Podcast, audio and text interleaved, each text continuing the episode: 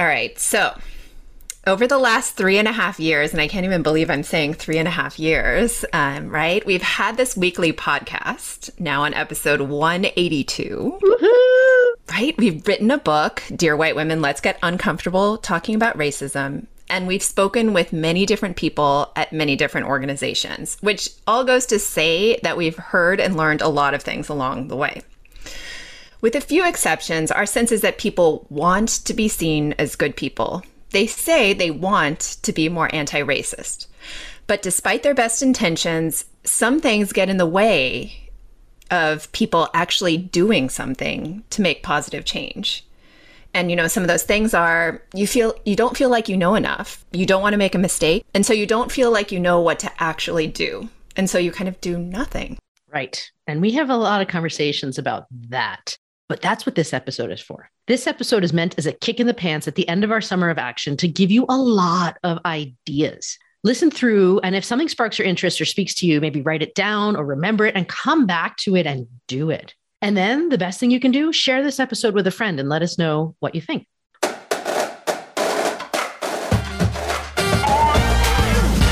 Welcome to the Dear White Women podcast. We're your biracial Japanese and white hosts, Sarah and Misasha. We've been best friends for 25 years, ever since we met as undergrads at Harvard. And now Misasha is a lawyer, is married to a black man, and has very mixed race kids, the boys, the world sees as black. I'm a life coach. I'm Sarah. I'm married to a white Canadian man, and I have two white presenting girls. And together, we help white women use their privilege to uproot systemic racism without centering themselves in the process. So, Misasha, how shall we discuss all of these actions because that we really have found it's the doing, right? People need a little bit of like encouragement and push to go do the things because literally nothing changes if you do nothing. And so I'm wondering, I think we can start by going through people's spheres of influences. And um, yeah, we each and every single one of us has a sphere of influence. And so I think when you and I were, were thinking about it, we've really brainstormed a bunch of areas. I'll loosely label them kitchen table, the workplace, the voting booth, money, school if you have kids and other social circles, right? Yeah, because when I hear you say those, I think about like book clubs, fitness groups, right? Just to name a few. There's so many. So we're going to go through, and I really hope you have a chance to listen to these because this is really a list of ideas of what you can do differently. So, first, let's start kitchen table. And by that, I mean really like your friendship circles, those you have relationships with. I'm not like we can even say kitchen table or coffee dates because you know it's one thing to say you're not racist. It's another thing to have an entirely white circle of friends and not even try to develop relationships with people who don't look like you. So within those circles what can you do? Certainly if you're having family over for a holiday meal and someone makes a racist or inappropriate joke or comment ask them what do you mean by that? Don't let it go uninterrupted and set the line Make sure your family knows there is no room for intolerant or ignorant jokes, too. Another thing, look through your friends list. Like, I mean, I think I've talked about this a couple of times, but take a data dump over 24 hours and write out your closest friends, your spiritual friends, your career friends, your family, your acquaintances, and take a look. Are you happy with the balance over those categories? Do you notice any variation in people's skin tone in those lists? And while you're at it, let's look at like other layers too. What about the gender balance, sexual orientation, the college education level, the socioeconomic level, your religious beliefs, right? Just take a moment and notice where you're at with your community right now. Then another thing you can do is think about the people you rub shoulders with every day. Is there anyone in your life who you might invite to coffee, a lunch, or to a party that you're throwing who you might have overlooked? And I added this one because I can't forget the story that a mom shared, a black mom shared, saying she does all the things the friendly moms do at elementary school, right? She was room mom, Girl Scout leader, volunteers, goes to the school events. And she's like, I never get invited to wine nights or book clubs or bunko nights with anybody. So who might you be overlooking?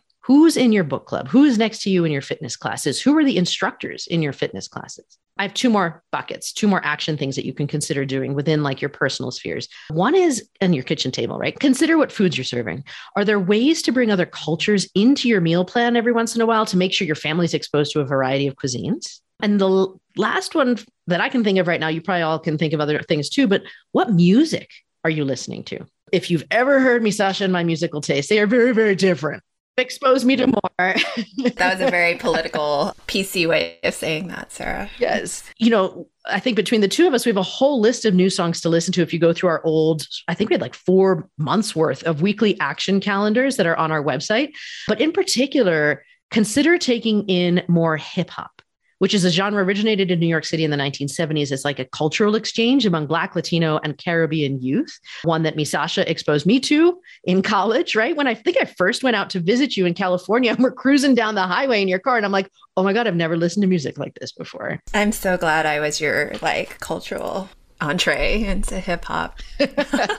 yes. And then I think there's other places like Afro beats or reggae or jazz or bossa nova, right? These are all representative music, like from different backgrounds and cultures that they originate from. So I think just think about expanding beyond the top 40, which is definitely what I was raised on, unfortunately, or fortunately. I don't know. It depends on how you see it, I guess. Well, and I think the great part about hip hop is like it's like spoken word, right? And I think that there's a lot of times in our music now where lyrics aren't as important, but there the lyrics are really, really important. So it's not the beat, it's the lyrics too. And so I think that's something worth really listening for. All right. So those were really powerful things, I think, around kitchen table loosely, you know, however that shows up in your life. And so let's talk about the workplace too, because we get asked this a lot. And so I, I want to start with by saying we've interviewed some really perceptive people on our this podcast, right? With great books on this very topic. So Ruchika Tulshyan comes to mind, you know, immediately, right? So get her book Inclusion on Purpose if you haven't done so already and listen to the episode in which we get deep into workplace inclusion, especially with regard to women of color with her. Right? But that said, there are also some things that you can do right now in your workplaces. So let's go through a couple. For example, whose voices are being centered in meetings, right? Or in presentations or in client visits? Who's being spoken over? Because part of being an ally, part of being that anti racist that people tell us they want to be is speaking up in the moment, right? And if it doesn't feel safe to do that, sometimes that might not happen, right? It doesn't feel safe, do it later. But do it not just to the person who's being spoken over in a whispered, like, you're so brave, or I heard you. That's important, right? But it's also important to use what privilege you have to amplify the voices of those who aren't being heard. And sometimes that might look like, you know, I think Sarah had a great point that she just mentioned. I mean, I always have great points, I know. Right. I'd like to hear a little more from Sarah, right? Because I don't talk enough. Yeah, no. Right. I mean, yes.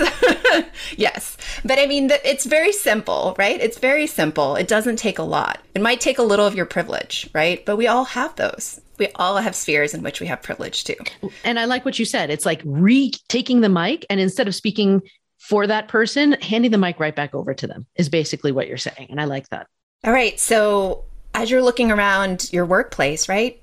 Who are on the committees at work, right? Who's on your hiring committee, let's say? Who's on your compensation committee? Who's in the C suite? If those people, and those are just some examples, and remember, I have a law firm background, right? So those are some of the big ones that we see in that industry. And if those people all look a lot like each other, chances are the people who are being promoted or recruited or being asked to join those committees, and let's put a pin in things like referral bonuses, which clearly have people of similar social circles referring each other, right?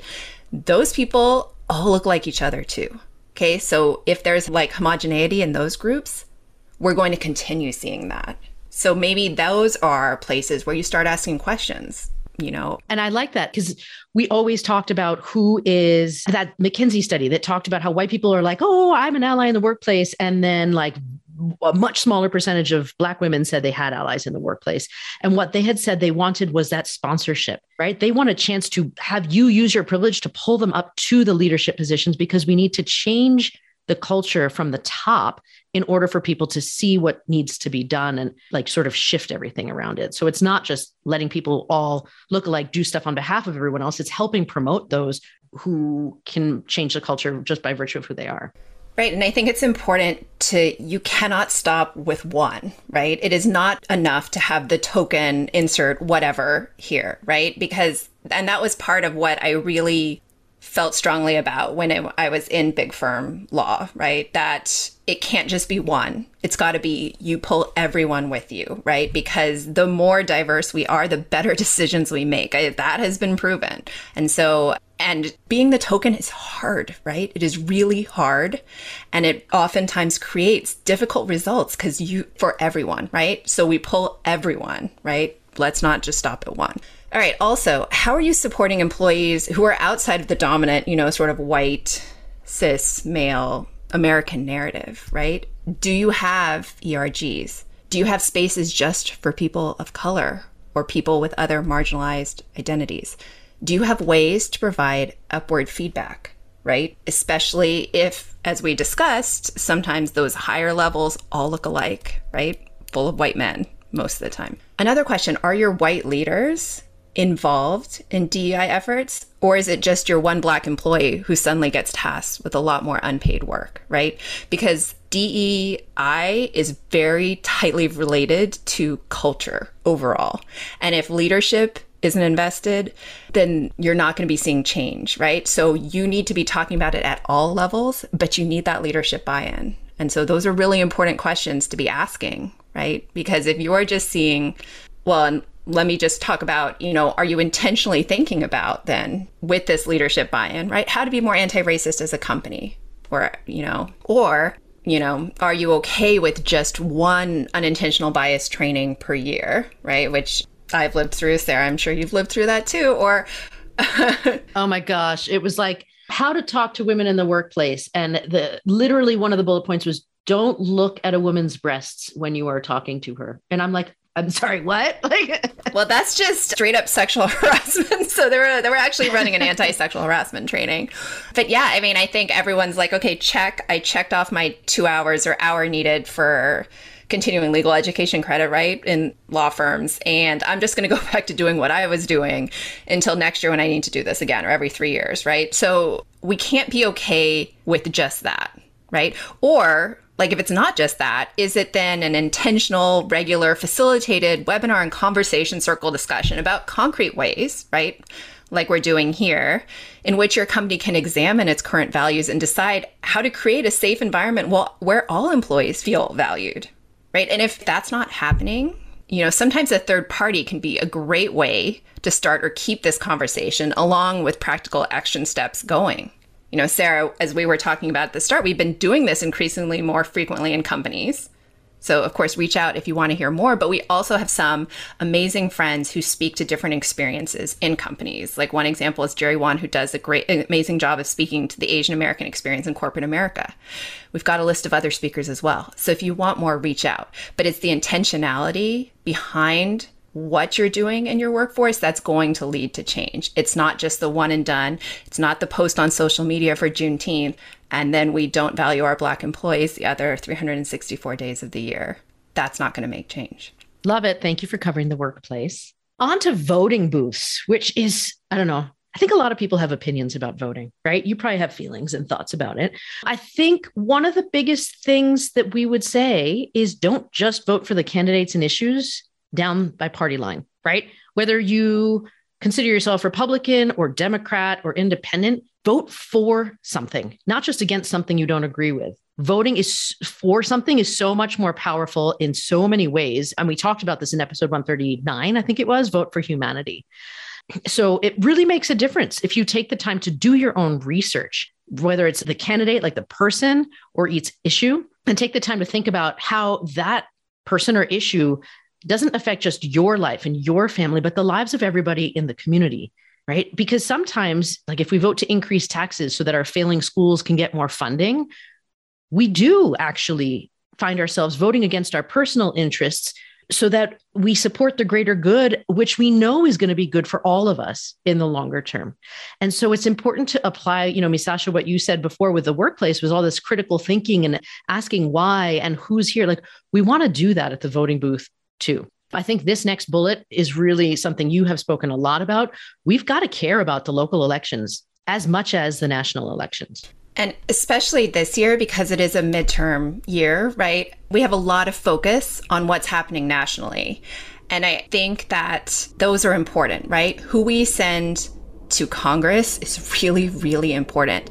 But also who your local DAs are, who your city council members are, who your school board is, like those people are even more important, I would argue, in your everyday life, right? Those are the people that are making decisions about your local communities. And yes, Congress is going to make some big decisions that impact us all, right? But your state representatives, your local, you know, your districts, your counties, those are where you need to vote. And you need to know those issues like Sarah was talking about, right? Because those are that will immediately impact your life in ways that you might not even realize right now. So those are so so important those local elections. Yeah. You know, my dad died like I think over 18 years ago, but one of the things he always said growing up was you have to vote. You have not just the right and the ability, but like the obligation to vote in every single election, Sarah, is what he told me, not just the national, but the local ones. Because if you don't vote, you do not have a right to complain about anything that's going on in your society. And so I've really taken that to heart and made a point of using that and really prioritizing the need for us to all vote. So that was about our vote, right? Like if you are allowed to vote, this is how to approach it. But I think there's a bigger picture issue with a voting system that we can all participate in helping to fix. So participate in call centers to encourage people in underserved communities to get out and vote, whether that's in your state or in another. Because there are absolutely, you know, I've always grown up in a place where it's really easy to vote. There are a lot of places in this country where you need a vehicle, you need time off work. Like there is a lot of obstacles in the way for people in underserved communities to be able to exercise their right to vote. And so they sometimes won't unless they really feel that it's this important. And so some of our favorite organizations on the calling front, like they literally have phone banks set up that you can do from your home. Um, they include stuff like Fair Fight, the Center for Common Ground, and definitely check out local organizations near you as well. Yeah, Sister District is a great one in the Bay Area, for example. And I just want to add to what you said, Sarah, that yes, there are a lot of ways in which underserved communities have barriers to vote. And I think it's very important to note that those are by design, and especially this year. And so the more that we can do to make sure that those individuals have the ability to vote and have their voice heard in elections that are probably going to directly impact their rights, the more we should be doing that. We should all be doing that. Yeah, thank you for adding that. I mean, the other thing that you and I have both been doing is like sending those voter postcards, right? Through voter letters at the Center for Common Ground or Vote Forward. I actually have a whole stack of them right here ready to go. And so the more we can use our voices to really encourage people to get out the vote, that's great. The other thing is, you know, what you just said, these are by design. Know the history of the Voting Rights Act and use your voice and votes to push back against the current efforts towards voter suppression in so many of our states. I think the organization that I like learning from, the League of Women Voters, they have some great information on their website and the ability to donate to support their work as well. And then the last thing is volunteer to do election protection which I almost want to just go, Misasha, do you want to talk about that? Because you do it, right? I do do it. And I want to note that you don't have to be an attorney right, to do this. I do this using some of my legal skills, but you do not have to be an attorney to be a poll monitor. You do not have to be an attorney to be a voter call center participant. And by that, I mean in every state, there are hotlines put out by the various parties in which voters can call on the day that they are voting to ask questions, right? Not only about the ballots themselves, but also in issues of voter intimidation or questions about what poll monitors are doing. So those are really, really important because people can be easily dissuaded from voting if they show up and they're saying, you know, they're told that this isn't their polling place anymore, their name isn't on the roll, some of which are not legit at all. So you don't have to be an attorney to be able to help someone be able to vote um, their voice. I think some of the organizations that you like, what Vote Riders or the Poor People's Campaign. Also, vote.org, I think, 866vote.org is a great one as an overarching election protection website. That's awesome. I mean, in particular, I'm going to list a bunch of states here. So if you live in Florida, Arizona, Texas, Georgia, or Iowa, definitely get involved right? Each state has information on how you can get involved in this uh, stuff on a statewide or a local basis. And so thank you for doing your work in election protection. of course. All right, next big sphere of influence using your money, right? If you have the privilege of having enough money that your needs are met and then you have enough for savings, I think it's important to think about how you can use some money to make changes both big and small. in what you're already spending money on. So for small, I was thinking about stuff like where you're already spending your money to see where you can more consciously direct your funds, right? Like if you're buying housewarming gifts, you're buying a candle, buy from a Black woman owned brand. If you're looking for a beautiful jewelry for someone, maybe find a Native American artisan. If you're buying books, consider skipping our favorite two day shipping shop and plan ahead to buy from your local stores, right? You can always go online to bookshop.org if you don't know any of your local places because they do online. But think about what you're already spending your money, where you're already spending your money, and how you might use that to support people and organizations that typically don't get the big box attention. On the big front, uh, capitalism. I could, we should really do a whole episode on capitalism, right? It's, I think, the cause of a large portion of our problems, but it still makes our world go around. So I think it's important for those who can to consider donating money to causes that are fighting to dismantle unjust systems. The Southern Poverty Law Center, Feeding America, Black Mamas Maternal Alliance, and so many more organizations are doing incredible work. So, what are you passionate about? There are organizations out there to support voices in spaces without centering the white voice, which has been the norm in our country for far too long. So, go look for the organizations doing the good work to shift the tide of what we say is important in our country. Who out there is a parent or who has kids in their lives? Me. this is the last big bucket. So if you don't have a kid, just fast forward like real quick because we'll wind it up shortly after this. But for schools and, things to do with kids, this is a huge topic that we get asked about a lot. So, first of all, there are some big conversations to be had about the public school versus private school debate. SCOTUS is weighing in on whether religious schools get money. Like schooling is a big freaking deal in this country, right? So think about what's happening in your society's dynamics, the pros and cons when you're looking at places where your kids will frame their world views, right? And I want to add here, especially if you're raising white kids, because that will be a different experience if you're raising non white kids and it'll be a different calculus. But I think if you're raising white kids, you should understand what that privilege looks like for your children in class and then make those decisions and have those conversations accordingly. Absolutely. I think, secondly, outside of the do you send the kids to public or private school debate, there's a lot more you can do no matter where your kiddos are. And so I think you know, one of the things that you can ask about, though I think a lot of parents forget, is that you can actually find out about the approach that your school takes to the curricula that it inc- uses, right? So, what is your school teaching about Thanksgiving? For example, are they teaching the real version or are they using this fake version where Columbus was welcomed with open arms by the Native Americans, right? Are they discussing Asian American contributions to American development regularly, right? Or do they teach maybe intentionally that slavery was part of the foundation of this country? Or are they kind of brushing over it, right? If you're in states where it's only mentioned like four times in the guidelines. And that's Idaho, right? It's not just the South where we're not talking about slavery in this country. Totally, right? Versus states like Massachusetts where it's mentioned over 100 times. So see if there's an equity committee in your school where you can help teachers sort of round out the subjects that they're bringing into the classroom you can put together an Ubuntu day to celebrate the culture of all your school's families and that sort of thing. That was a huge one for our kids' public school. And I would add do not make the parents of color lead these discussions. I think that's big, especially sometimes being the only parent of kids of color in a classroom. It's tiring trying to be the equity coach for everyone, right? Don't make that person do it. All right. Don't speak for them, but don't make that person do it alone. Second place outside of curriculum, the school library and the public library in your area for that matter, mm, right? So good. Do they have a wide selection of books featuring not just white kids and animals? And I'm not saying that to be like obnoxious, but they literally make up 75% of the main characters of the kids' books out there right now. Only 25% of our kids' books feature characters of color. So if your libraries don't have that breadth, what can you do to change that?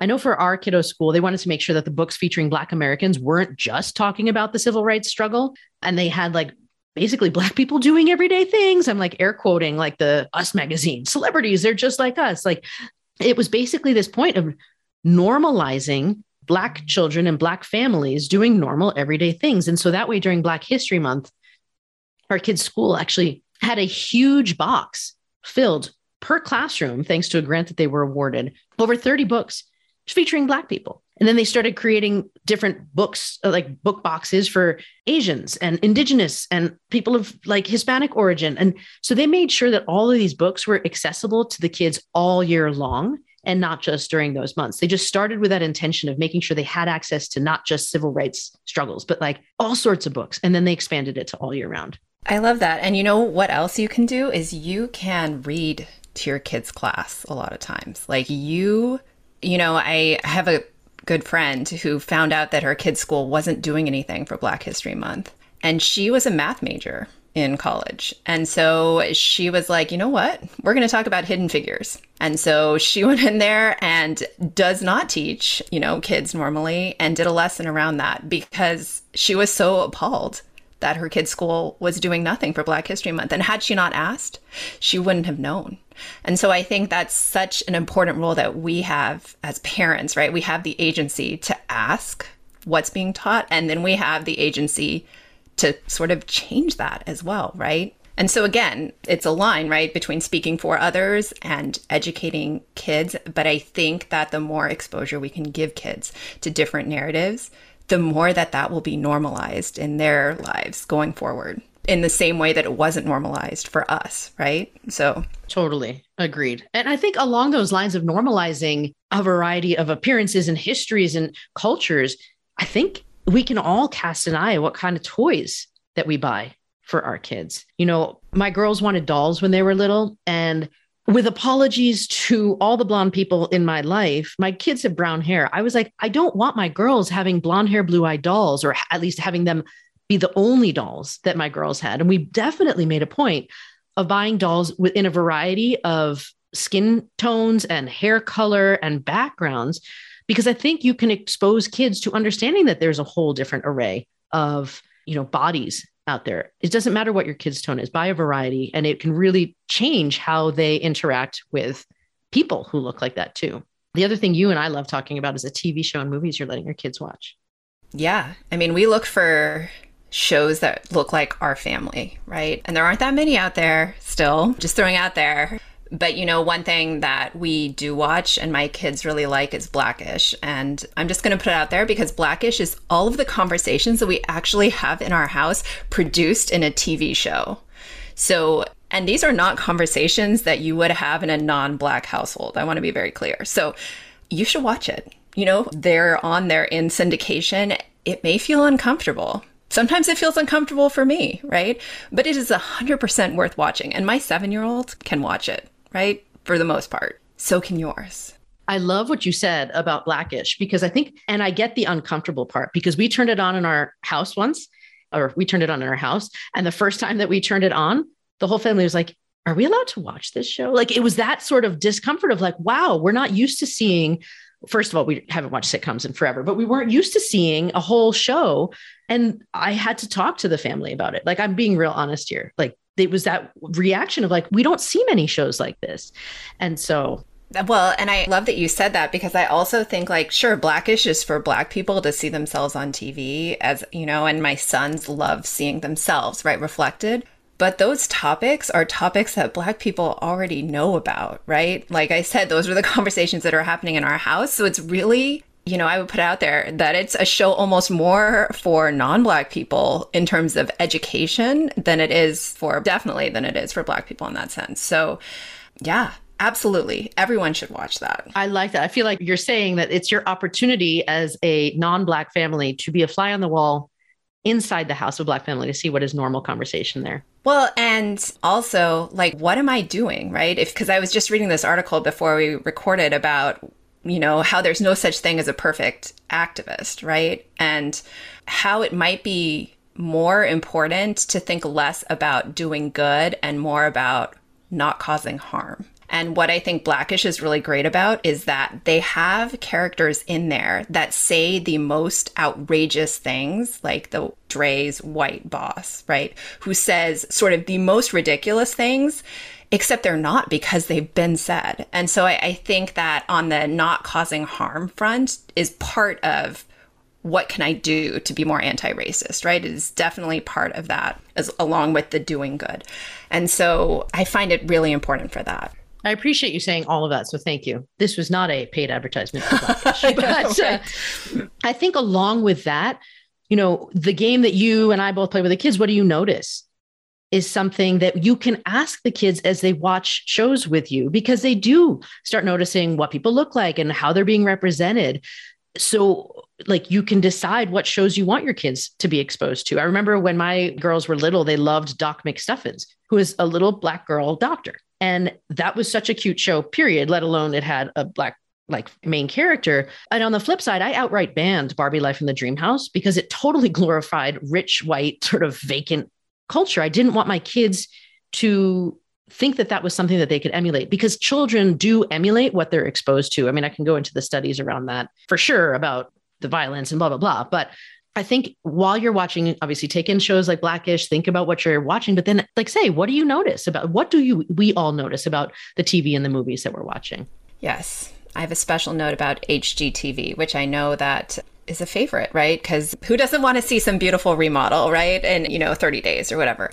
But it's not just white people who can be home professionals, right? Which I think HGTV, up until very recently, had a hard time finding diversity, right? In that, if you watched HGTV, you would think that pretty much everyone who does anything related to home repair, remodel, designing, interior design is white. So I think that when you're watching shows and you're looking for, you know, who's being represented, you also want to look at who's not being represented because I think those are also really really to Sarah, to, you know, to what do you notice? Like notice a whole lot of people who are white in the show, right? And for my family, it's I notice a whole lot of people who don't look like us. And so that's also a great conversation. That's awesome. All right, last bucket for the kids for now. we will revisit this all in future episodes, I'm sure. But who are the healthcare providers you select for your family? And I'm going to say this with a little bit of pride because I remember the day when my girls asked, I think one of them was like six years old, and they're like, oh, they'd seen their first male doctor, and they're like, Mommy, boys can be doctors? And I'm like, yeah, I didn't even know that I did this. But it turns out I had found them a female Hispanic pediatrician, a female Jewish dentist. And now we've moved and we have a female Asian dentist. Like I wound up selecting providers for my family that weren't white males. And so I think that's another thing. You're already selecting providers. Who can you find that can provide, you know, help for you and your family? Yeah, I would say my boys probably only believe that Asian women can be doctors and dentists because those are all of theirs. But yes, I think it's important. And I think also as you get older and there are specific cultural things that come up, right? Or specific, I know that with COVID, there's been different reactions as to skin tone, right? And oxygen levels and so forth. And so it is important to have people who understand that as well, too, if you are not white. But I totally agree that diversity, seeing people that are outside of what we are have been taught, doing those things is so important, especially for kids. So long story short, there are a lot of things you can do, and there's always more to be done. Last words of wisdom include things like, you know what? Nothing's going to be perfect. So get over any ideals of perfectionism you have because you will make mistakes. But this is a way of engaging with the world to use critical thinking and observations to see what narratives are not being told or shared, and to use our own platforms and privileges to turn the spotlight onto the things we want to pay attention to in order to build a more equitable world one day, one step, one action at a time. So let's keep going. You've just listened to the Dear White Women podcast with your hosts, Sarah and Misasha. Yes, we're on social media. And yes, you can hire us to do talks about our book. But the biggest thing, don't forget to sign up for our newsletter to receive our free materials. Head over to dearwhitewomen.com to get on the list.